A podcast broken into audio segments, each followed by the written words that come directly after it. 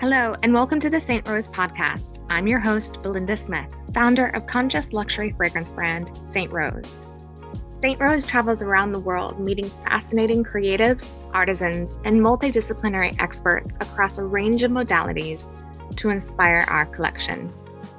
Much like the instantaneous travel through place and time that the power of scent awards us, our hope is that this podcast serves as an invitation to join in conversations that will transport you as we dive into intimate discussions that celebrate people, places, culture, and art.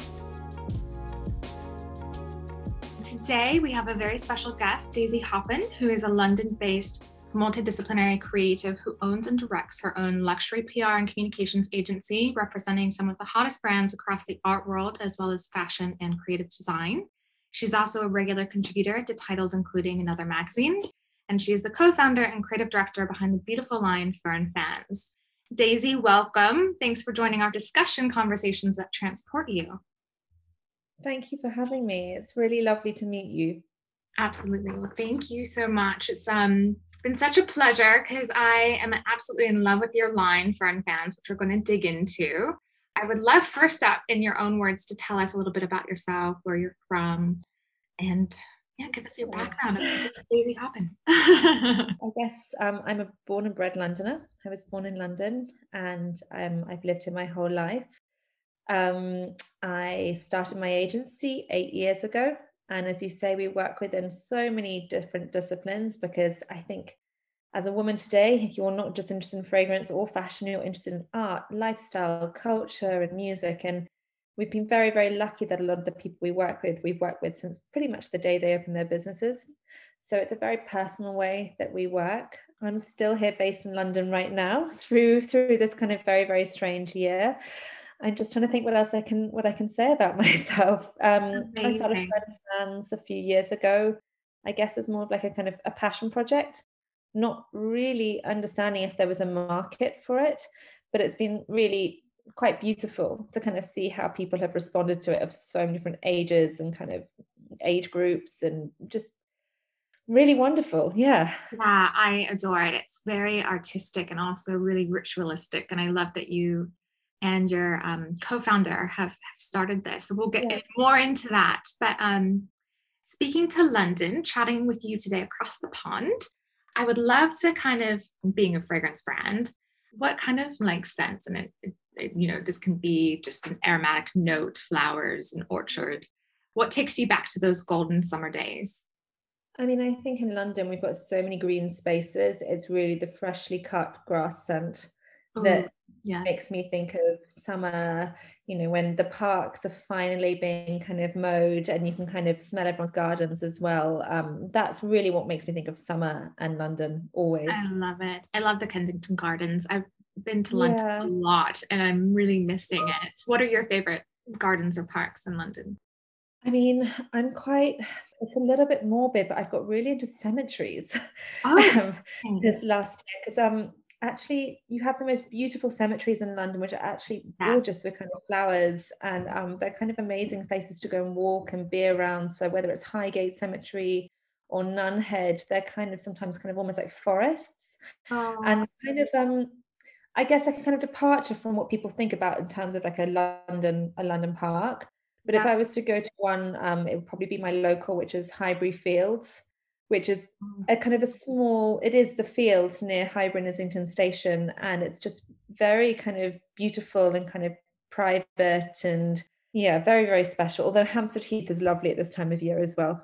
Yes, it's like always living in in New York. It's like you you crave out finding these little green spots in the city. It's like you kind of just find yourself lost in in like your point another world. Well, jumping back to you and your career, you had such a successful career before starting your own agency, which is now almost 10 years old. And especially, you know, PR has been such an evolving landscape. It's really radically changed even in the last, you know, five years. And of course, this year, so much indeed. Um, but how do you find yourself staying inspired and how does that change between you know i'm sure it looks maybe a bit different today post 2020 that we shall not dig into we'll just stay positive um you know does it look different than it used to i mean 100% when i started so i've now been doing pr for 16 years. And, you know, when I started, there was fax machines. You know, you no. get your runway yeah. You know, it was really about picking up the phone, talking to people, meeting people. And, yeah. You know, I always have to say it, it is one of those things when someone asks you what you do and you say you do fashion PR, people immediately think Devil Wears Prada or mm-hmm. Ab Fab. But it's, it's that probably was the old way of doing PR, but actually the way that it is now is that it is a business at the same time. You know, you're very, very protective of your clients. It's incredibly personal. You know, you have to be very fast, very, very strategic. It's, I think the biggest challenge at the moment is it's not hard to launch something, it's hard to keep the longevity of something and right. to really help your clients grow a business. Yeah. You know, it you and the media landscape is very very different as well but as i said we're, we're so lucky that with so many of our clients we have these kind of very personal relationships with being slightly able to kind of keep i guess that nostalgia of kind of how fashion pr used to work but yeah i started off my agency really because i felt that there was a gap in the market to perhaps try and combine the worlds of art and the worlds of fashion. But I'm also very kind of grateful to the experience I had at the larger agencies. And I have to say, I bow down to any business person right now and any woman that's had offices all over the world for an agency because it is really, really, really tough. And I think when I started my business, I had no plan. I didn't even have a laptop, I had a Blackberry. my first laptop when I started my business eight years ago. So, you know, I was doing my receipts myself, just it's it's a different world now and for anyone saying they wanted to start a pr agency now it, there's a lot of other things to kind of think about but i do think that the thing that you have to keep is that personal connection whether it's to mm-hmm. press whether it's celebrities or media and to your clients you know you can't just be a face behind a screen you yeah. have to be present absolutely absolutely. And i'm sure that um there was a lot of pivoting for you uh, in this last year as there was for all of us. Mm-hmm. how did you feel like you did stay inspired when you know london experienced so many lockdowns? Or did you i'm sure you know you're you are so cultured and such a traveler and and then suddenly finding yourself kind of kept indoors. The irony is that the beginning was such a whirlwind. You know, it had come off the back of multiple fashion weeks because we do Copenhagen Fashion Week here for Ganni, as well as London, as well as Paris. So I was so used to being on this kind of treadmill that actually I don't think I really appreciated how wonderful it was just to jump on a train to Paris or jump on a plane. And so I think in terms of clothes and being inspired, you know, my clients all have such a unique point of view that I still get really, really excited by seeing what they're putting in it and what they're creating. You know, they really are true visionaries, but also I think I kind of kept staying inspired by getting dressed every day, by putting jewelry on every day, by getting dressed every day. I, mm-hmm. I have to say, I didn't wear any tracksuits really. Oh, good um, on you. really, I cannot say the same. I was living by myself, quite newly single after a 10 year relationship. So I felt like I, obviously none of us knew how long this was going to last for, but I sort of thought I have to start good habits.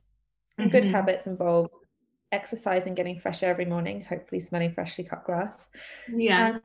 And getting dressed. And oh, so, I, so I was true. I'm very lucky I get to wear, you know, beautiful clothes from people that I'm truly inspired by every day. It's so true. It's so important to just, yeah, get going. And now you have a a French man in your life, I hear. So good on you. Something must have worked there. um, we actually met running in the park. Oh, I love it. Yeah, I had not done the dating scene for 10 years. So, despite a pandemic, it was actually quite a kind of old fashioned way to meet someone. we ran past each other every day for like six oh. weeks. Asked me out my gosh, I love it. So, yeah, so I actually met him running in Highbury Highbury Fields. So that's beautiful. Yeah, yeah, you have to find the wins from such a strange year. Absolutely, that's a big win. Finding some handsome French man on your run.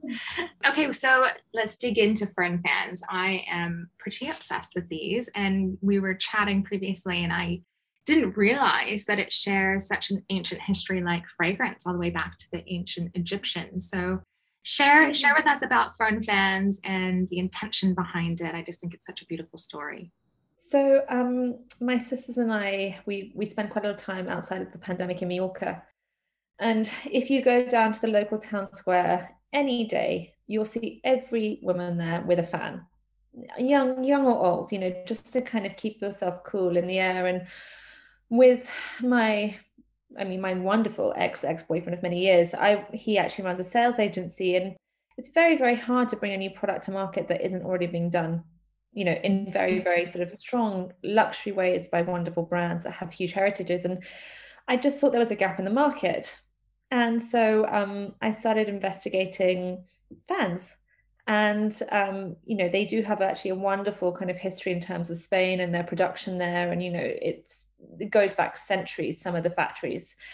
So it kind of started from that way. And um, a friend of mine from copenhagen um, who's an incredible textile designer she and I decided to kind of start the brand together, just in a very small way to kind of, yeah, I guess to kind of try try it out. And um, yeah, it kind of, yeah, it, it's kind of it's grown from there. I mean, we're we're a small company, but I think I mentioned I love the fact that we have teenagers, 20 something year olds going off to festivals or raves, taking fans with them to stay cool. And then we mm-hmm. have women going through menopause, you know, in the later part of their life, who again just want something very discreet to be in their handbag that they can kind of cool themselves off with. And um, you know, our subway system in UK isn't great. So whenever I'm on a tube, I would always take a fan normally. They're great for weddings. You can kind of accessorize them with your outfits. And that's been the most fun kind of thinking about kind of trends. You know, do you want something that's very kind of pared back and minimalistic, just like a kind of simple cotton, or do you want something that's more decorative with kind of mimosa flowers on? And it's um it's really lovely seeing how people shop and from all over the world and yeah i've never had a product to sell before you know my my job is i'm servicing people in terms of business. So mm-hmm. it's been really interesting to see how how it works and kind of learn on your feet. Yes well they are gorgeous and they're all truly pieces of art and keepsakes. And your uh, co-director hand paints some of the designs right? So she she works for various um Danish brands, and um she she kind of we would sit down together and kind of work out the kind of the theme or the trend of where we're going in the season, mm-hmm. what is sold well for retailers in the past or through our own website, and then um the factory that we work with hand paints some more. Yeah, beautiful. So it's, yeah, it's a very kind of process, I guess, compared to kind of clothing or even even perfume. Yes, well, yeah. no, it's still artisanal though, and I just love the story behind it and how old yeah. some of these factories still are. I just think that that's always yeah. so beautiful to support these these arts make sure that they don't die out and that we do bring them back. I also see it as such a beautiful fashion accessory to kind of get us out of mask life. You know, you can just open up a fan and have that in front of your face if you're feeling like. there was that whole history of communicating with a fan and flirting with a fan you know there's a whole fan language you know where you're kind of hiding behind it and flirting with someone and certain yeah. movements show that you're kind of with someone or you're available or not available and actually in london there is a fan museum in greenwich which yeah. holds the archives of fans from over the centuries and um it's really beautiful they have like a little tea room in there and I mean, the gift shop is hilarious because it's everything you can think of that's a fan. So, like, fan soap, fan tissues, just postcards in the shape of fans. But that's kind of, I guess, one of the things I love about London. We have all these very kind of niche niche places to go and visit, and um, yeah, it's, it's, it's adorable. I would definitely recommend when you're next in London going to visit. Uh, I'm there. I'm there. We're going to meet up. We're going to do this. And we're going to go walk around these beautiful parks together with our fans. You can teach me the art of flirting, even though I'm very much tied down. I'm out of practice though, so my husband will appreciate it. Amazing. Okay, so I'm so excited for this next part. This is um, so much fun for me. We're going to play a little game. I ask all of our guests to put together a playlist. Um, and of course, yours did not disappoint at all. I absolutely love it. I've been listening to it all week and it's so much fun. Um, and I, I just feel like so music for me is is like the other invisible sensory art like mm-hmm. fragrance and it really has always transported me much like fragrance does so while I wish I could play a soundbite of these tracks because they are so good and you introduced me to several new favorites, I'll just have to call a song title and you can tell me where it transports you. To those listening, you'll definitely want to head to the St. Rose Spotify where you can listen to Daisy's mixtape for yourself. Okay, so first up is perhaps one of my personal faves, especially for the classical genre, recomposed by Max Richter, Vivaldi, The Four Seasons. I think Max Richter is a, is a genius, and I actually saw him play at the Barbican um, only a month or so before before the lockdown, and I think that music is it's so evocative. Like you can't help be mm-hmm. lifted by it, and um, he's a master of classical music. So it's one of my desert island discs for sure. That's that track, and it has to be spring for sure. Yes, I agree. Yes, it takes you to spring. Then that's beautiful. Changing gears to highlight an absolute legend, into the mystic Van Morrison. Van Morrison, and I have seen him play multiple times, and he never plays Astral Weeks. And it's like this is this is such an amazing track, but it reminds me of family, home, spending time in Ireland with friends over kind of multiple multiple decades of my life, and um, yeah, it makes me think of like yes, swaying in a concert crowd with my sisters because yeah. there's four of us listening to this this song, Aww. just hoping that he would he would play it, but it's it's beautiful. It really is. Beautiful. It's all time, all time one of my absolute favorite. Van Morrison, he's such a poet too. You know, so many of these songwriters are true yeah. poets, and I just love the lyrics of all of all of his tracks. Me too. All right. Switching gears a little bit. This was a new one for me, but love it so much I have to call it out. Falling in Between Days, Margot. Yeah, so this is actually um, my little sister's boyfriend's band. Oh, cool. Margot, and they've been together for about 10 years, my sister and her boyfriend, Alex, and he's the lead singer. And then they've had a couple of different names, but I love this song. I just think it's it's a really great sort of rock song. And um it is. I kept on replaying it this week. Yeah. So thank you for introducing me. No, I'm, I keep thinking maybe the next kind of king of rock is going to be my sister's boyfriend, but I think he's got a lovely voice and um, yeah, I just really love that track, and I've listened to it a lot last year when I was kind of running around Highbury Fields. Was this was this what was playing? I feel like I'm just like painting, you know, your like scene in a movie of meeting. It, should have, it probably should have been the, the, Max Richter. That would have been that would have been cooler and more kind of cinematic. yes, so that can be the opening. and lastly, another that stands the test of time: "Kiss from a Rose," Seal. I love I love Seal. I'm yeah. I'm such a super fan, but my sister Mimi is an even bigger super fan, and um, this is one of her favorite songs. And we've actually done really unsuccessful karaoke to this song before. really, I mean, it's just one of those songs you look back and you think, why, why did I pick it? Um, but it makes me think of my sister Mimi, and I love the album cover as well. It's such a beautiful cover, and yeah i guess it kind of i was writing them whilst looking at your fragrances and i just it just made me think of them actually so. Oh well, thank you. Gosh how flattering is that? Thank you thank you. Well that was fun. I appreciate you playing along with that. Um, and then just to wrap up tell us what you are most excited about for this year. Oh sunshine on my skin. Mm-hmm. that for, for me like that the idea of sunshine and touch I think, you know, time and touch feels so precious. So yeah. I actually have I have no great ambitions for anything hugely overexciting. I think um it'd be lovely if I could get out to Mallorca, but if anything, it's just to be able to hug my friends. Oh, that's beautiful. Yeah. Same. Yeah. I love that. Yes. And it felt like such a long winter here in the Northern Hemisphere. So I'm very much the same. Now I that know. the weather's shifting and we're getting warmer, I'm just like living for like a sunshine patch.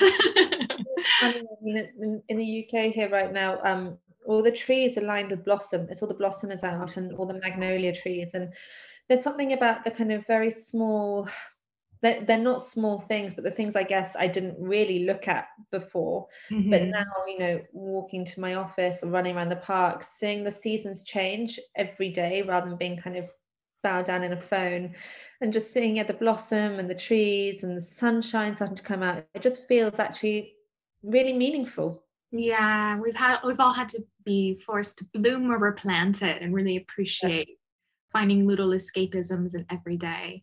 Yeah. So amazing, Daisy. Well, thank you so much. It's always such a pleasure. And thank you for having me. You've just heard the St. Rose podcast.